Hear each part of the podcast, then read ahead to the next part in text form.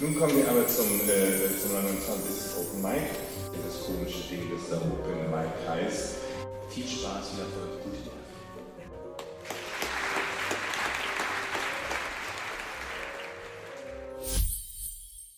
Ja, liebes Publikum, ich freue mich, dass ich hier sein darf und werde Ihnen jetzt Elena Fischer vorstellen. Elena Fischer, geboren 1987, hat Literaturwissenschaft und Filmwissenschaft in Mainz studiert. 2019 und 2020 war sie Teilnehmerin der Darmstädter Textwerkstatt unter der Leitung von Kurt Dravert. Zuletzt veröffentlichte sie in der Literaturzeitschrift Der Maulkorb Blätter für Literatur und Kunst. Der Text, den Elena Fischer gleich lesen wird, entstammt ihrem aktuellen Romanprojekt. Die jugendliche Ich-Erzählerin Billy erinnert sich an ihre verstorbene Mutter und erzählt von einem engen Mutter-Tochter-Bund, die niemand und nichts auch nur etwas lockern könnte, deren prekäre finanzielle Situation nicht, die Widrigkeiten des Alltags nicht und schon gar nicht die Herkunft und die von Verlust und Gewalterfahrungen geprägte Kindheit der Mutter. So scheint es zumindest, bis Billys Großmutter eines Tages vor der Tür steht. Elena Fischer schenkt ihrer Erzählerin eine präzise Sprache und einen hellwachen, erforschenden Blick. Ein Text voller Erinnerungen an die einst herrschende Lebensfreude, unterschwellig durchzogen von Trauer. Hören Sie also jetzt Elena Fischer. Viel Vergnügen.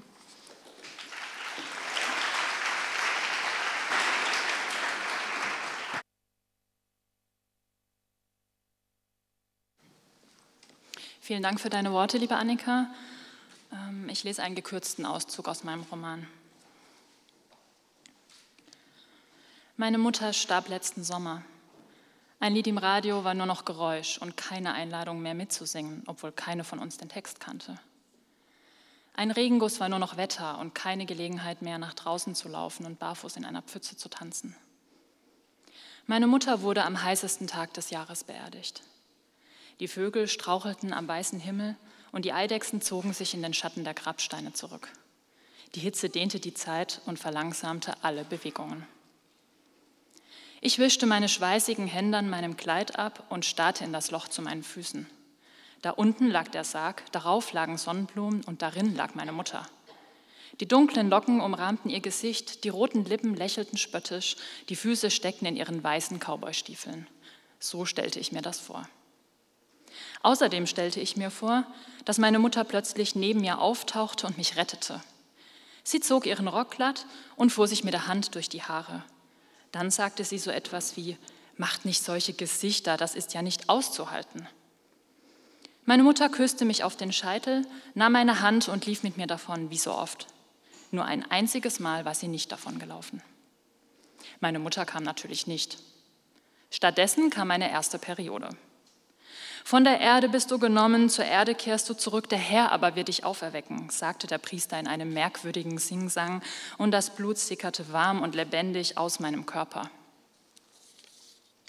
Eine Sekunde lang dachte ich, dass ich jetzt auch sterben würde, und am liebsten hätte ich mich zu meiner Mutter gelegt. Ich rührte mich nicht. Ich schloss die Augen und hoffte, dass mich das unsichtbar machte. Ich wollte mein Blut dazu bringen, in meinen Körper zurückzufließen, aber ich konnte die Schwerkraft nicht aufhalten. Ich war einsam wie ein Astronaut im All, aber mein Blut lief träge an meinem Bein herab. Alles trieb nach unten in Richtung Erde. Ich presste die Oberschenkel zusammen und versaute mein gelbes Sommerkleid. Meine Großmutter presste die Lippen aufeinander, zwei dünne Striche, die an den Enden nach unten zeigten.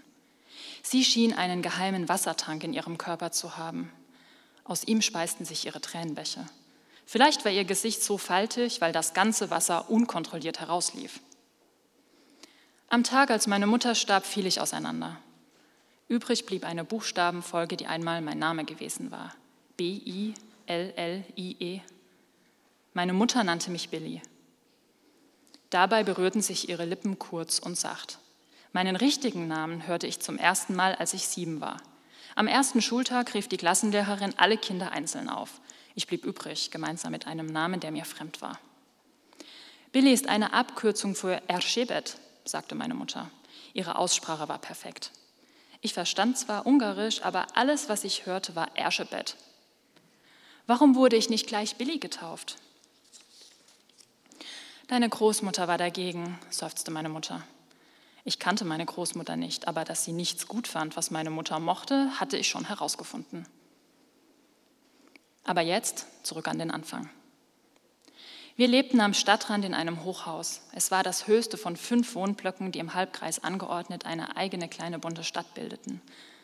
Jedes Haus war in einer anderen Farbe gestrichen, unseres in einem kraftlosen Gelb. Niemand wohnte freiwillig hier. Wenn man diese Adresse angab, bei einer Bewerbung zum Beispiel, dann wussten die Leute sofort Bescheid. Vielen Dank für Ihr Interesse. Der nächste bitte. Wir wohnten im 17. Stock. Von hier oben hätte man das Meer sehen können, wenn es ein Meer gegeben hätte. Aber so schauten wir einfach nur auf die Autobahn, die sich durch das Naturschutzgebiet schlängelte und die weiten Flächen grün in zwei Teile schnitt. Das Rauschen begleitete uns Tag und Nacht.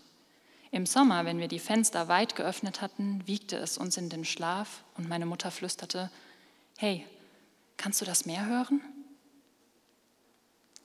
In den Sommerferien wurde der Verkehr auf der Autobahn dichter. Dann füllte meine Mutter Fruchtsaft mit Eiswürfeln in große Gläser, die sie mit pinken Strohhalmen und Schirmchen schmückte, drückte mir die Cocktails in die Hand, nahm zwei Liegestühle und stellte sie nach draußen in den Gang zwischen unserer Haustür und die Brüstung, von der die Farbe an vielen Stellen abblätterte. Dann spielten wir Urlaub. Wir saßen nebeneinander, meine Mutter in einem weißen Bikini, ich in einem Badeanzug und ließen uns die Sonne auf den Kopf scheinen. Das Eis klirrte leise in unseren Gläsern und wir freuten uns, dass wir schon da waren, während die anderen in ihren Autos feststeckten. Wir waren nicht die Einzigen, die ihr Leben nach draußen verlagerten, sobald es warm wurde. Wir teilten uns den Gang mit unseren Nachbarn, die alle, genauso wie wir, keinen Balkon hatten. Da war zum Beispiel Luna. Luna war älter als ich, aber jünger als meine Mutter. Wie alt sie genau war, wussten wir nicht. Mal sagte sie 23, dann 32.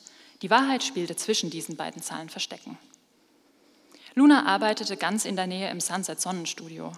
Wenn sie jemanden mochte, ließ sie ihn gratis auf die Sonnenbank. In den Taschen ihrer Jeans steckten immer ein, zwei Coins, die man statt Münzen in den Schlitz werfen konnte. Wir mochten Luna und Luna mochte uns. Das nützte uns allerdings nichts. Ich war zu jung, um ins Solarium zu gehen. Der Besuch war erst ab 16 erlaubt. Meine Mutter brauchte kein Sonnenstudio. Wenn sich im Winter die Haut der meisten um uns herum in die Farbe von Fleischwurst zurückverwandelte, war sie immer noch braun. Das ist das Roma-Blut, sagte sie und seufzte. Sie konnte es nicht fassen, dass sie die Chance verpasste, etwas zu bekommen, ohne dafür bezahlen zu müssen. Auf unserer Etage lebten außerdem Uta und Heinz. Manchmal lud Heinz uns zu einer Wurst ein, wenn er im Laubengang grillte, obwohl Grillen hier verboten war, aber wer hätte ihn verpetzen sollen? Der Hausmeister kümmerte sich nicht um uns und wir uns nicht um ihn. Meine Mutter hatte gelernt, die Dinge selbst zu regeln. Sie war in der Nähe von Budapest auf dem Land groß geworden. Ihr Vater hatte das Haus mit seinen eigenen Händen gebaut. An das Haus grenzten ein Garten und Ställe. Als Kind spielte meine Mutter mit Katzen, Hühnern und Ziegen. Es gab damals viel zu tun, aber keinen Vater. Der Krebs hatte in meiner Mutter weggenommen, Monat für Monat ein bisschen mehr. Als sie zehn Jahre alt war, setzte sie, sich zu ihrem Vater auf die Bettkante und nahm seine Hand. Die Haut war beinahe durchsichtig, sagte meine Mutter. Sie musste ihm versprechen, immer alleine zurechtzukommen. Er starb noch am selben Tag. Was war das Schlimmste daran, keinen Vater mehr zu haben? fragte ich. Mit meiner Mutter allein zu sein, sagte sie knapp. Ihre Hand war immer schneller als ihr Mund. Wenn wir doch einmal Hilfe brauchten, dann klingelten wir bei Ahmed, der direkt neben uns wohnte. Ahmed war noch dunkler als meine Mutter. Er war offiziell Israeli, aber eigentlich Palästinenser. Ich verstand nicht, wie das sein konnte, aber im Grunde war es mir egal. Da Ahmed uns mochte, half er uns gern. Er hatte viel Kraft und große Hände, mit denen er jedes Marmeladenglas aufbekam. Ich mochte Ahmed auch. Er roch immer nach Seife und Shisha. Als meine Großmutter später bei uns eingezogen war, kaufte sie ein Werkzeug aus Plastik, mit dem man jedes Glas ganz einfach öffnen konnte. Ich ließ es verschwinden. Ich wollte Ahmed nicht arbeitsloser machen, als er ohnehin schon war.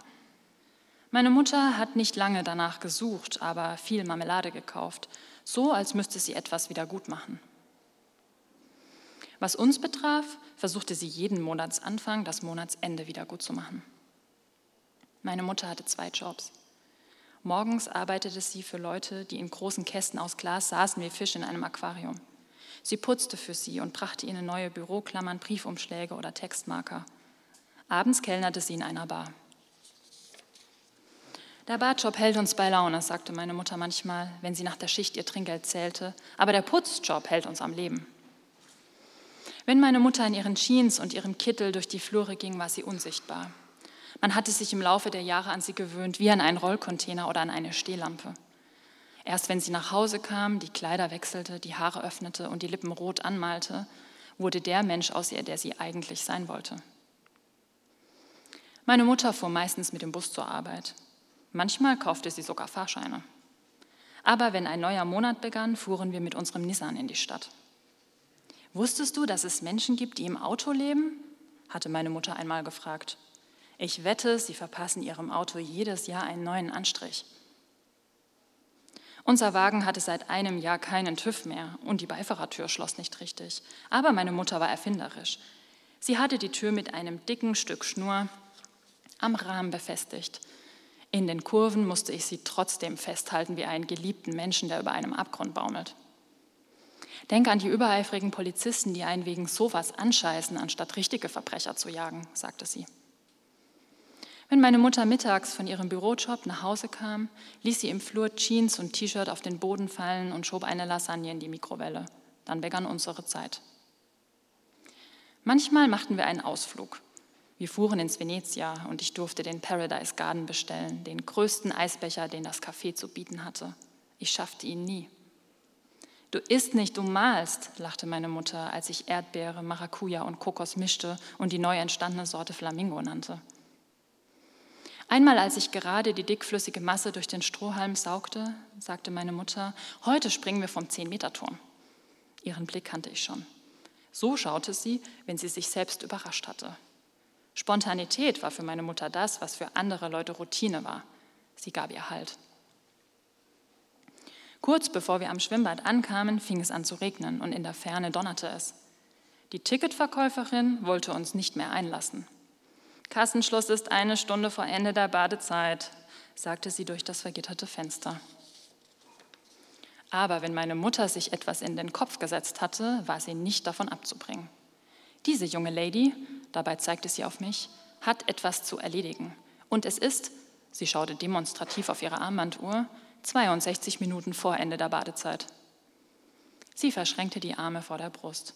Obwohl sie so zierlich war, wirkte die Geste. Bis auf ein paar Schwimmer war fast keiner mehr da.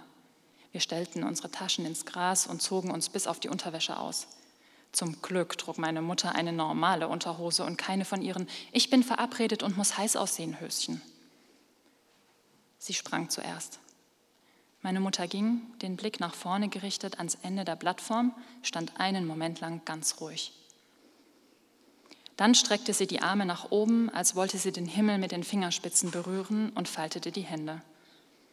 Ihr Körper spannte sich wie ein Bogen und tauchte schließlich beinahe lautlos ins Wasser ein. Ihr Kopfsprung war perfekt.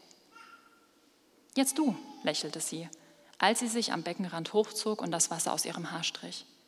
Es geht nicht darum, dass es schön aussieht. Es geht darum, dass du dich traust. Ich stieg die Metallleiter nach oben. Meine Mutter wurde kleiner, die blaue Fläche bedrohlicher. Ich stellte mir vor, der Turm wäre ein Felsen und das Schwimmbecken das Meer. Ich stellte mir vor, ich wäre eine Meerjungfrau und das Meer meine Heimat. Und dann sprang ich. Als ich aus dem Wasser stieg, zitterten meine Beine. Meine Mutter zog ein Päckchen aus ihrer Tasche. Für das mutigste Mädchen, das ich kenne, sagte sie. Ich strich mit den Händen über das Einwickelpapier, es knisterte. Darin war ein roter Badeanzug. Auf der Vorderseite prangte eine Haifischflosse, darunter stand Beware of the Shark. Es war das beste Nicht-Geburtstagsgeschenk, das ich jemals bekommen hatte. Woher wusstest du, dass ich springen würde? fragte ich in die Halsbeuge meiner Mutter. Sie zuckte mit den Schultern. Ich bin eben deine Mutter. Und dann kam meine Großmutter. Als meine Mutter ihr die Tür öffnete, atmeten wir ein und nicht wieder aus.